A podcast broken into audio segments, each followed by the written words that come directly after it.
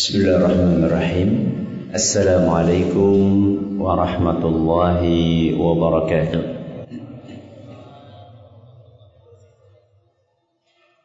الحمد لله رب العالمين والعاقبة للمتقين ولا عدوان إلا على الظالمين وصلى الله على نبينا محمد وعلى آله وصحبه أجمعين أما بعد Kita panjatkan pujian dan syukur kehadirat Allah Tabaraka wa Ta'ala. Pada kesempatan malam yang berbahagia kali ini kita masih kembali diberi kekuatan, kesehatan, hidayah serta taufik dari Allah Jalla wa Ala. Sehingga kita bisa kembali menghadiri pengajian rutin malam Sabtu untuk membahas adab dan akhlak di dalam Islam di Masjid Jenderal Sudirman Purwokerto ini. Kita berharap semoga Allah Subhanahu wa taala berkenan untuk melimpahkan kepada kita semuanya ilmu yang bermanfaat sehingga bisa kita amalkan sebagai bekal untuk menghadap kepada Allah Jalla wa ala. Amin. Salam dan salam semoga senantiasa tercurahkan kepada junjungan kita Nabi besar Muhammad sallallahu alaihi wasallam kepada keluarganya, sahabatnya dan umatnya yang setia mengikuti tuntunannya hingga di akhir nanti. Di Purwokerto, Banyumas, Purbalingga, Banjarnegara, Cilacap, Wonosobo, Kebumen dan sekitarnya dan juga para pemirsa Surau TV dan Yufi TV yang semoga senantiasa dirahmati oleh Allah Azza wa Jalla. Alhamdulillah pada malam yang berbahagia kali ini kita kembali melanjutkan pembahasan tentang hadis nomor salah. Kemudian Nabi SAW mengatakan bahwa Allah membenci tiga hal yang pertama adalah kila wa qala. Suka ngobrol, ngerumpi yang tidak jelas, menukil berita yang tidak jelas sumbernya. Kemudian yang kedua wa kasratas suali banyak bertanya yang tidak ada manfaatnya. Dan yang ketiga wa idha'atal mali menyia-nyiakan harta. Muttafaqun alaih hadis riwayat Bukhari dan Muslim. Pada pertemuan yang lalu kita baru bahas hal yang pertama yang diharamkan oleh Allah. Apa itu? Durhaka kepada ibu. Malam hari ini kita akan membahas hal yang kedua. Yang diharamkan oleh Allah yaitu wa'dal banat. Wa'dul banat. Wa'dul banat itu artinya mengubur hidup-hidup anak perempuan. Apa? Mengubur hidup-hidup anak perempuan. Berarti bukan sekedar membunuh, tapi membunuh dengan cara yang sangat keji. Dimasukkan ke dalam lubang, terus ditimbun tanah, hidup-hidup. Hukumnya apa? Hukumnya apa? Haram. Kalau yang dikubur hidup-hidup laki-laki, anak laki-laki gimana? Sama. Loh, jadi bunyinya mengubur hidup-hidup anak perempuan. Anak laki-laki sama. Dalilnya apa? Hmm. Dalilnya Al-Quran. Dalilnya Al-Quran. Surat Al-An'am ayat 137.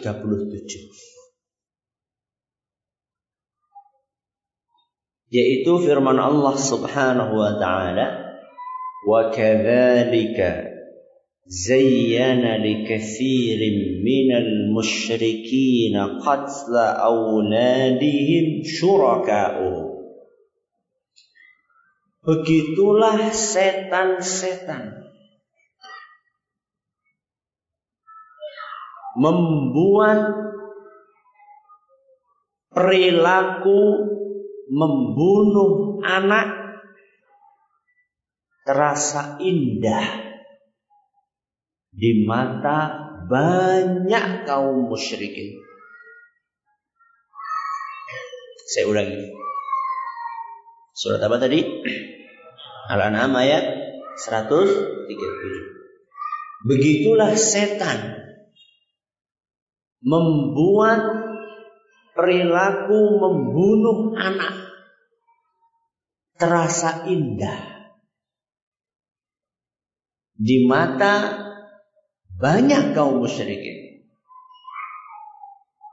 Jadi kalau kita baca ayat ini setan itu kerjaannya memoles.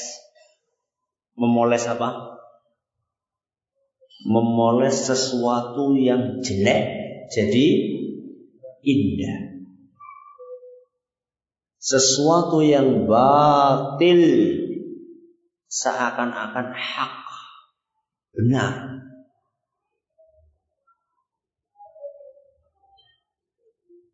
Dan itulah kerjaan setan sepanjang zaman sampai sekarang.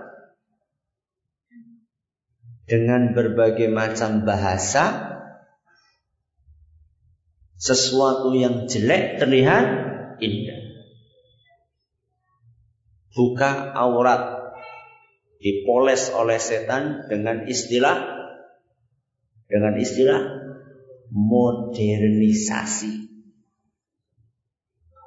Buka aurat. Sebaliknya sesuatu yang bagus dipoles supaya kelihatan jelek Orang pakai jilbab, pakaian lengkap. Kata setan, teroris. Siapa gue sih ngomong? Setan. Oh, setan ini di? Setan kan ada dua. Ada minal jinnati wanas. Ada jin, ada manusia. Terus bagaimana yang toleran? Si muda, gue toleran. Itulah kerjaan setan sepanjang zaman. Anehnya ya kita manut bae karo setan. Yang perlu kita garis bawahi apa? Di situ Allah menggunakan kata auladihim menggunakan kata aulad. Aulad itu jamak dari walad. Walad itu anak entah laki-laki entah perempuan. Mau anak laki-laki, mau anak perempuan yang namanya mengubur hidup-hidup anak entah jenis kelaminnya laki-laki atau perempuan hukumnya haram. Dalil yang lain surat Al-An'am juga. Cuman beda ayat yaitu ayat 140. Berarti cuma beda berapa? Tiga ayat berikutnya. Allah berfirman, قد خسر الذين قتلوا أولادهم سفها بغير علم pasti rugi orang yang membunuh anak-anak mereka. Apa kata Allah? Pasti rugi. Padahal sebagian orang membunuh anak dengan maksud supaya untung. Ben berase ora ben berase ora cepet entong. Ben tabungane ora cepet berkurang. Dia pikir seperti itu kan, anak siji lumayan daripada anak sepuluh. Beras sekarung, gue bocah sepuluh, sebentong. Nek bocah siji kan lumayan. Beras sekarung bisa gue sekian bulan. Ya. Tapi Allah katakan kat khasira pasti rugi. Tidak mungkin untung. Ini dalam surat apa? Al-An'am 140. Yang perlu kita garis bawahi kata-kata aulad. Lagi-lagi Allah pakai kata aulad. Jamak walad. Walad itu mencakup anak laki-laki dan perempuan. Berarti mengubur hidup-hidup anak laki-laki boleh atau tidak? Tidak boleh. Lah terus kenapa? Hadis yang tadi kita baca nomor 19 kok bunyinya wawakdul banat mengubur hidup-hidup anak perempuan. Kenapa Rasul SAW tonjolkan anak perempuan di situ? Kenapa kira-kira? Apa?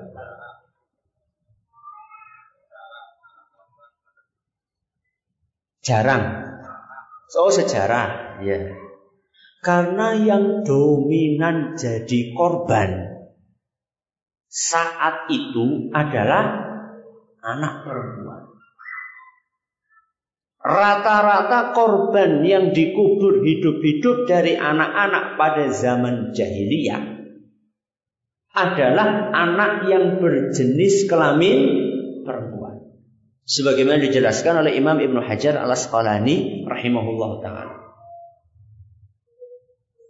Makanya Rasulullah SAW menekankan tentang anak perempuan karena memang kasus terbanyak adalah perempuan. Ustaz, kenapa kok lebih banyak anak perempuan yang jadi korban? Kira-kira kenapa? Karena menurut orang-orang Arab jahiliyah punya anak perempuan itu aib. Apa? Aib. Aib gue artinya izin Jangan punya anak perempuan malu atau tidak? Malu atau tidak?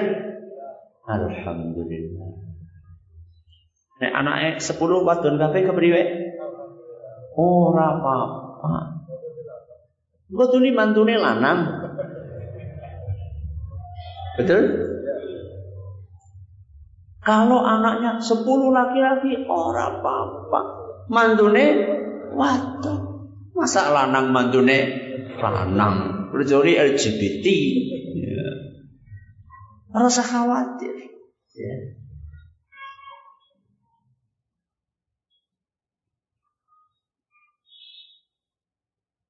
Allah ceritakan bagaimana responnya orang-orang jahiliyah manakala dikabari anak yang lahir perempuan.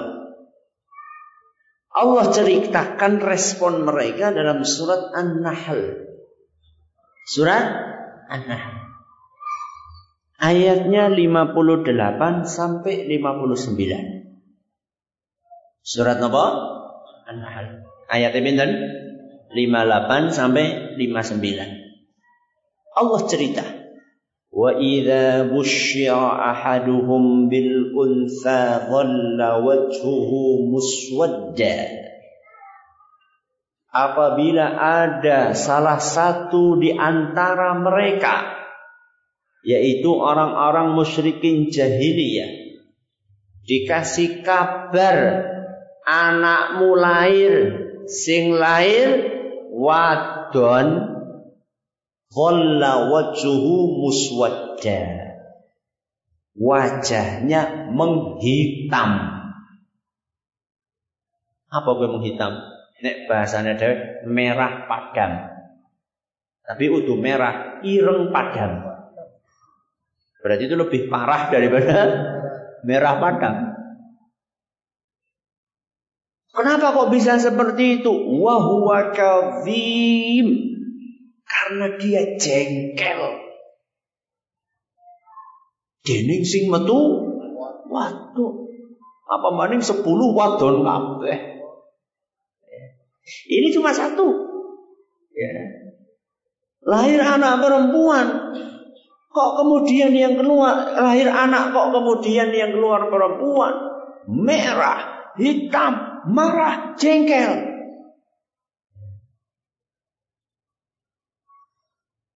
Terus gimana bergaul dengan masyarakat? Yatawara minal qaumi min su'i ma Dia akan menghilang dari masyarakatnya. Akan nyimpe-nyimpe. Malu ketemu dengan teman-temannya. Ketika yang lahir adalah anak perempuan. Terus sudah terlanjur lahir, apa yang dilakukan? Hanya dua alternatifnya. Ayum sikuhu ala hunin. Dirawat tapi merasa itu adalah sebuah kehinaan. Dirawat tapi merasa adalah kepremaning. Hina. Karena punya anak perempuan. Atau alternatif yang kedua am yadussuhu fiturab atau anak perempuan itu dibenamkan hidup-hidup di tanah diinjek dengan kedua kakinya supaya mati dimasukkan ke dalam tanah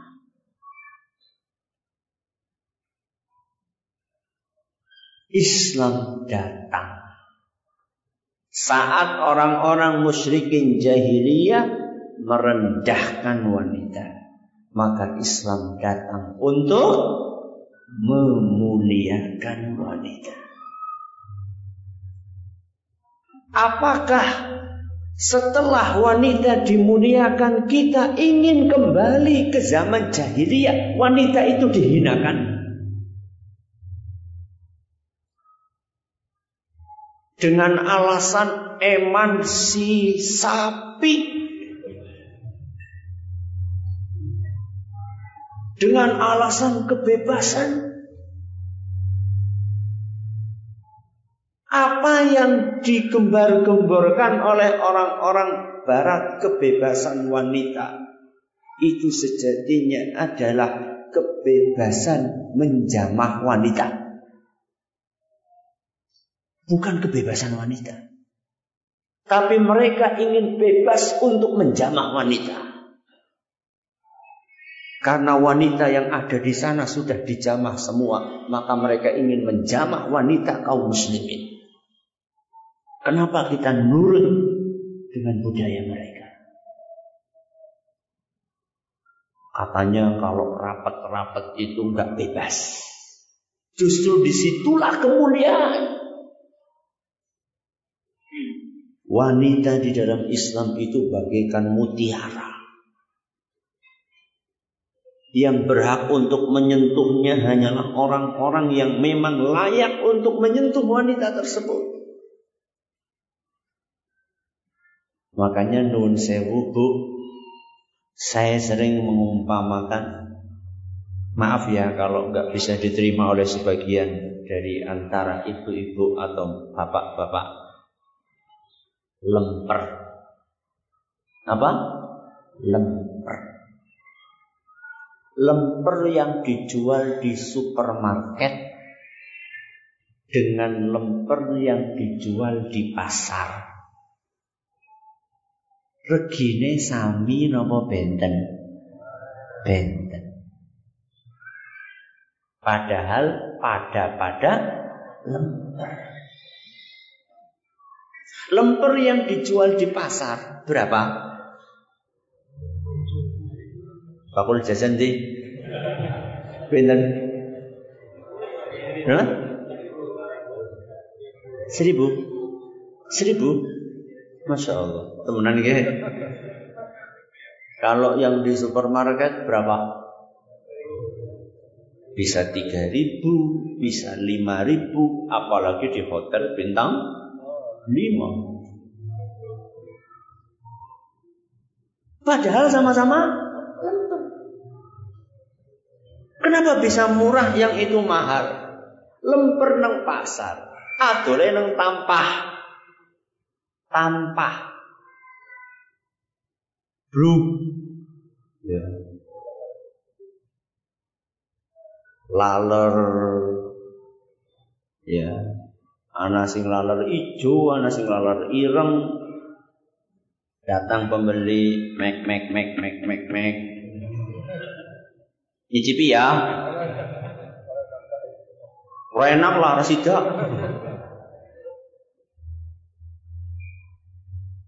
Kalau yang di supermarket di dalam apa? Etalase kaca. Ditata apa? Rapi.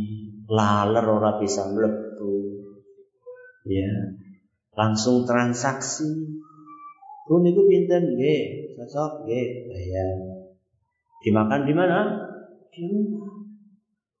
Itu bedanya antara yang terawat dengan yang tidak Antara yang dibungkus rapet dengan yang dibiarkan terbuka. Coba wanita yang buka-bukaan.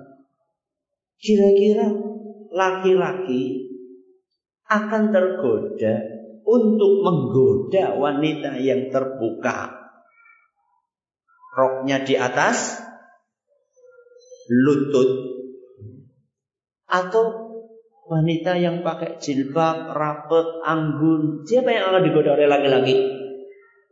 Biasanya sing arti sweet sweet itu yang mana? Yang mana? Yang pakai rok mini.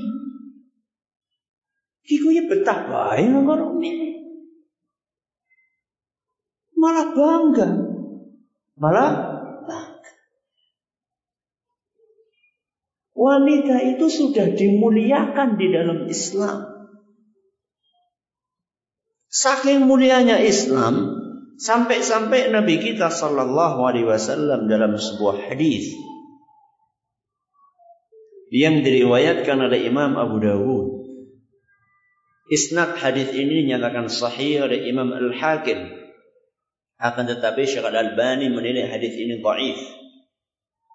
Bahwa Rasulullah SAW bersabda, "Man kanat lahu untha falam ya'idha."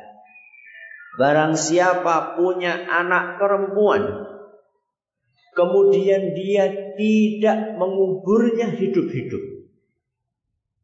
Walam yuhinha.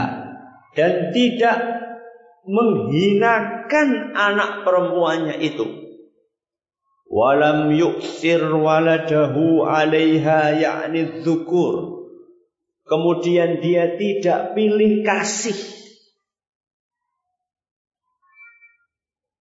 Antara anak-anaknya yang perempuan dengan anak yang laki-laki. Tidak mengubur hidup-hidup tidak menghinakan tidak pilih kasih adkhalahu Allahul jannah Allah akan masukkan orang tua yang seperti itu ke surga. Bayangkan. Punya anak perempuan. Kalau benar-benar menjaga amanah dengan baik, dijamin masuk apa? Surga. Nek, bocah lanang kepriwe Ustaz? Bocah lanang kepriwe? Ya mudah-mudahan. Tapi hadisnya berbicara tentang anak perempuan. Kenapa? Kenapa? Saya tanya yang punya anak perempuan, saya anaknya laki-laki semua. Ya. Kenapa anak perempuan? Kok yang disebut anak perempuan? Lebih angel. Lebih sulit katanya ya. Katanya punya anak lebih sulit ngurusi anak perempuan daripada anak Bocah lanang adus telung menit rampung. Bocah wadon sampai setengah jam itu bahkan lebih. Ya. Itu baru masalah mandi. Belum perasaan yang sangat halus. Ya. Belum lagi fisik yang tidak sekuat laki-laki. Belum lagi sekarang pergaulan bebas naudzubillahimin. Kalau mobil kecelakaan POT menjerok. Nek bocah wadon kecelakaan POT menjabak. Ya. Repot. Ya. Makanya kalau jenengan punya anak perempuan, kok kemudian jenengan berhasil untuk mendidik anak perempuan itu menjadi solehah, surga jaminannya.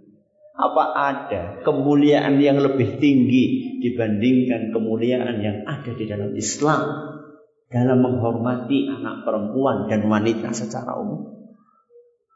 Maka jangan pernah mau termakan propaganda orang-orang kafir terhadap anak-anak perempuan kita. Ajaran Islam is the best. Yang terbaik itu ajaran Islam. Adapun mereka mengatakan kuno, jadul, zaman all, gak zaman nah. Itu tadi kerjaannya siapa tadi? Setan. Setan itu kerjaannya membuat yang jelek dihiasi supaya baik. Nah, itu alasannya. Kenapa kok korbannya anak perempuan? Karena mereka merasa malu, aib kalau punya anak perempuan. Nah sekarang apa alasannya mereka membunuh anak laki-laki?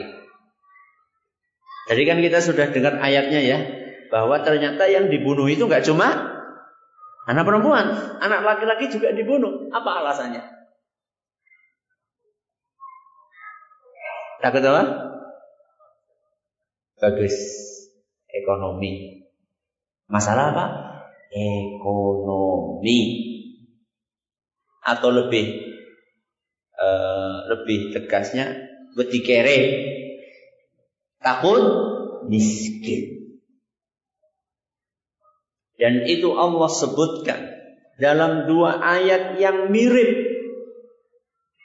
Akan tetapi kalau kita cermati dalam-dalam sangat indah dan jelas perbedaannya. Ayat yang pertama surat Al-Isra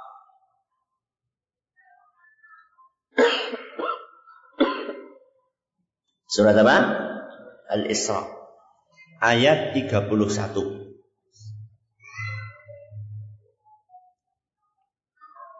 Yang kedua, surat Al-An'am. Ayat 151.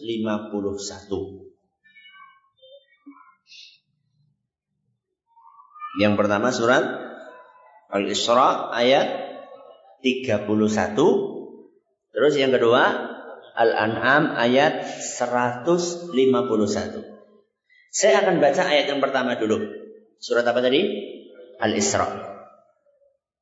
Allah berfirman, "Wala taqtulu auladakum khasyata imlaq." Jangan kalian bunuh anak-anak kalian karena khawatir miskin. Surat Al-Isra bunyinya karena khawatir apa? Miskin. Surat Al-An'am bunyinya kayak gini. Wala taqtulu awladakum min imlaq. Jangan kalian bunuh anak-anak kalian karena kemiskinan. Bedanya apa? Yang pertama unine takut, miskin, yang kedua karena kemiskinan. Bedanya apa? Yang pertama belum miskin. Cuma apa? Ilusi. Lah ngurusi bocah si wis angel, apa maning? Ngurusi bocah loro. Kalau yang kedua, itu sudah benar-benar miskin. Kalau seandainya sudah benar-benar miskin, membunuh anak saja tidak boleh. Apalagi yang cuma takut miskin padahal belum miskin. Dan menarik Allah tutup dua ayat tadi. Allah akhiri dengan kalimat yang berbeda. Surat Al-Isra tadi ayat 31 itu kan belum apa? Miskin. Takut miskin. Apa kata Allah? Nahnu narzuquhum wa iyyakum. Kami yang akan ngasih rizki kepada mereka dan kepada kalian. Kepada mereka dan kepada kalian. Nun sewu, mereka di sini siapa? Anak. Kalian orang tua. Siapa yang didahulukan? Anak. Baru orang tua. Ayat yang satunya surat apa? Al-An'am dibalik. Nahnu narzuqukum wa iyyahum. Kami yang kasih rizki kalian dan mereka. Kenapa kok urutannya dibalik? Yang pertama, surat Al-Isra. Takut miskin. Jangan bunuh anak kalian karena kalian khawatir miskin. Gak usah khawatir. Kami yang akan kasih rizki kepada anak-anak kalian. Sehingga ketika anak-anak kalian lahir, itu rizkinya sudah ditanggung. Sama siapa? Sama Allah. Nun sewu. Yang anaknya paling banyak angkat tangan. Pinten? Lima. Wah, belum banyak itu. Ada yang di atas lima? Pinten? Masya Allah, pol.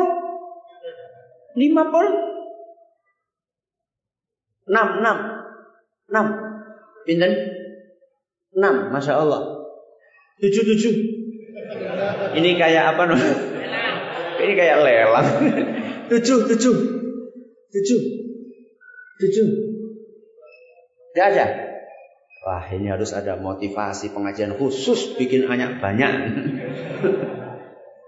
Enam. Saya tanya Pak. Ketika anaknya satu. Masak nasi paling cuma pinten seperempat kilo nggih. Seperempat liter. Cukup. Begitu anak dua, tambahan. Begitu anak tiga, begitu anak enam. Saya tanya, ketika anaknya enam, nasi yang dimasak kan lebih banyak ya. Kok nasi yang dimasak? Beras. beras yang dimasak lebih banyak kan? Ada nggak berasnya? Wonten boten? Ada. Ada. Kenapa kita takut? Mbah-mbah kita dulu pede-pede. Coba mbah-mbah kita dulu, anaknya berapa? Minimal 8. Ya minimal. Bahkan ada yang 11, ada yang 16, ada yang 20, ada yang 22, bikin dua kesebelasan.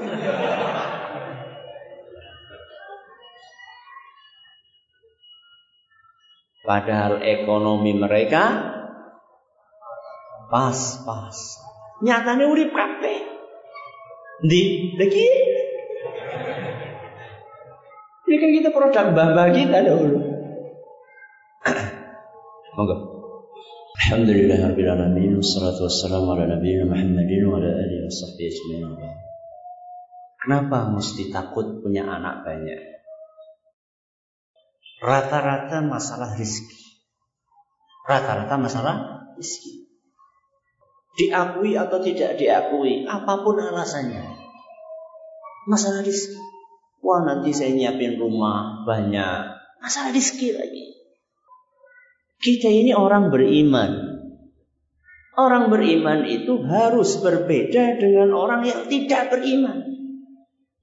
Orang yang beriman itu punya Allah. Orang yang tidak beriman gak percaya Allah. Makanya di negerinya orang yang tidak beriman Keluarga itu cuma dibatasi punya, boleh punya anak satu. Lebih dari satu didenda. Bayangkan. Jadi nek pengen dua anak loro, telu, papat, bayar. Bayar kepada siapa? Pemerintah. Lalu Indonesia kan alhamdulillah urung anak kayak gue. Mumpung urung anak. Mumpung belum ada. Nauzubillah min mudah-mudahan tidak tidak ada. Allah sudah berjanji, "Wa ma min dabatin fil ardi illa 'ala Allah rizquha." Tidak ada satu makhluk hidup pun di muka bumi ini kecuali sudah ditanggung oleh Allah rizkinya. Surat Hud ayat 6. Makhluk hidup.